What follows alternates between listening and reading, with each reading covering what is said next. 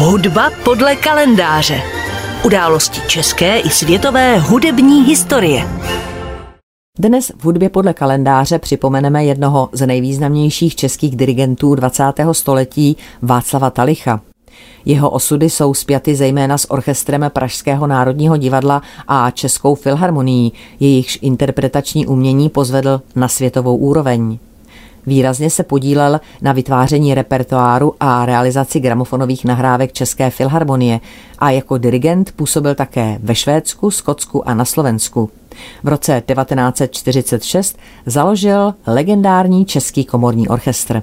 Václav Hugo Talich se narodil 28. května 1883 v Kroměříži jako třetí dítě Jana Talicha a Antonie, rozené Moudré.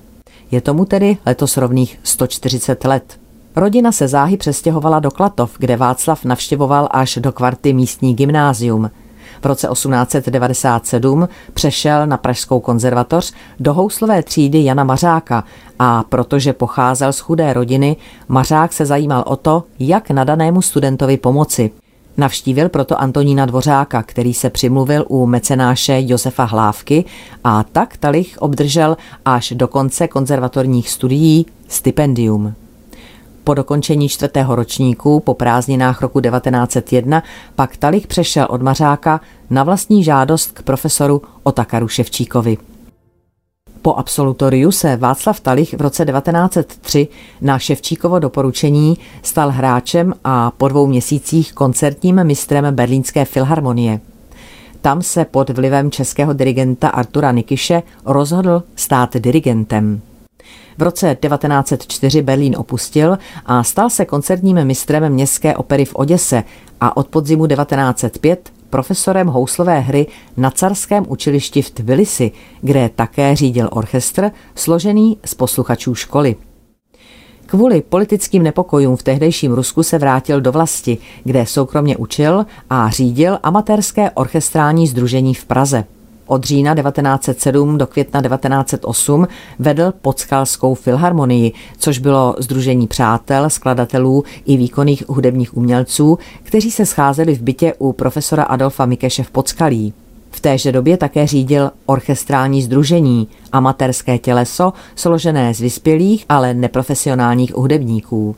Na podzim roku 1908 vznikl Lublaňský koncertní orchestr a v konkurzu na dirigenta Václav Talich uspěl. Několik měsíců poté se těleso přejmenovalo na Lublaňskou filharmonii a s tímto 36-členným tělesem pak Talich působil ve slovinském zemském divadle. V Lublani se také seznámil s klavíristkou Vidou Prelesníkovou, se kterou se 30. července 1910 oženil.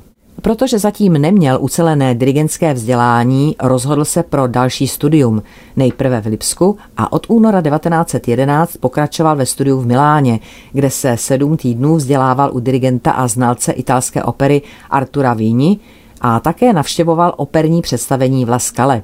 V sezóně 1911 až 12 se vrátil do Lublaně, tentokrát už jako hlavní dirigent ve slovinském zemském divadle, kde se trval do konce března roku 1912. V roce 1912 byl Václav Talich na doporučení skladatele Josefa Suka bez konkurzního řízení přijat na pozici šéfa a prvního kapelníka opery v Plzni, kam oficiálně nastoupil 15. srpna 1912. O pět let později, 12. prosince 1917, se poprvé postavil před orchestr České filharmonie, a to v rámci abonentního cyklu.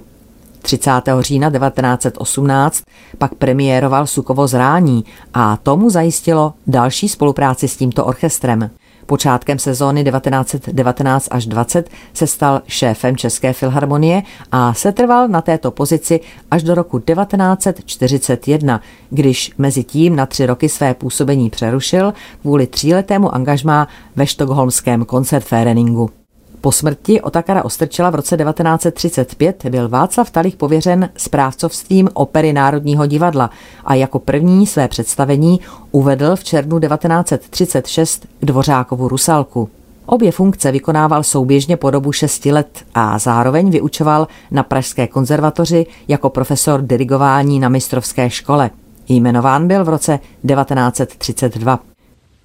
I když v době nacistické okupace Václav Talich statečně hájil českou hudební kulturu, a to nejen v Národním divadle, byl po osvobození Československa v květnu 1945 obviněn z kolaborace, zatčen a na několik týdnů vězněn.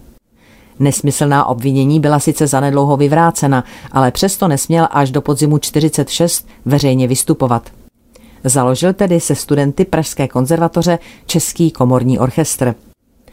Po komunistickém převratu v únoru 1948 pak mladí hráči činnost tělesa dobrovolně ukončili, protože byl na soubor vytvářen politický tlak, aby se vzdali Talichova uměleckého vedení. Talich pak v Čechách nesměl veřejně vystupovat. Pracoval tedy v Bratislavě se slovenskou filharmonií, krátce také s pražskými rozhlasovými tělesy a příležitostně nahrával s českou filharmonií. S ní se také v březnu 1954 mohl vrátit na několika jedinečných koncertech před pražské publikum a Českou filharmonii naposledy dirigoval v listopadu 1954. V roce 1955 s ní ještě natočil televizní záznam slovanských tanců. Posledních několik let strávil Václav Talich v rodinné vile v Berouně, nedaleko Prahy. Zemřel 16. března 1961.